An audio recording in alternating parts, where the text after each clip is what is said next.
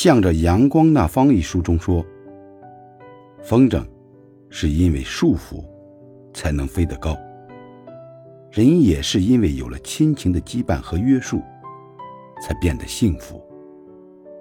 有个人每天在你身边唠叨你，就像风筝总被一根线拽着，也许会很烦。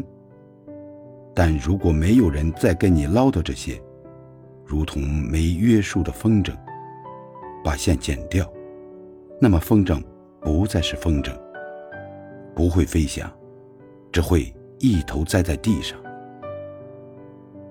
如果我们已经成为了空中飞舞的风筝，请不要忽略了在下边扯线陪着我们奔跑的人。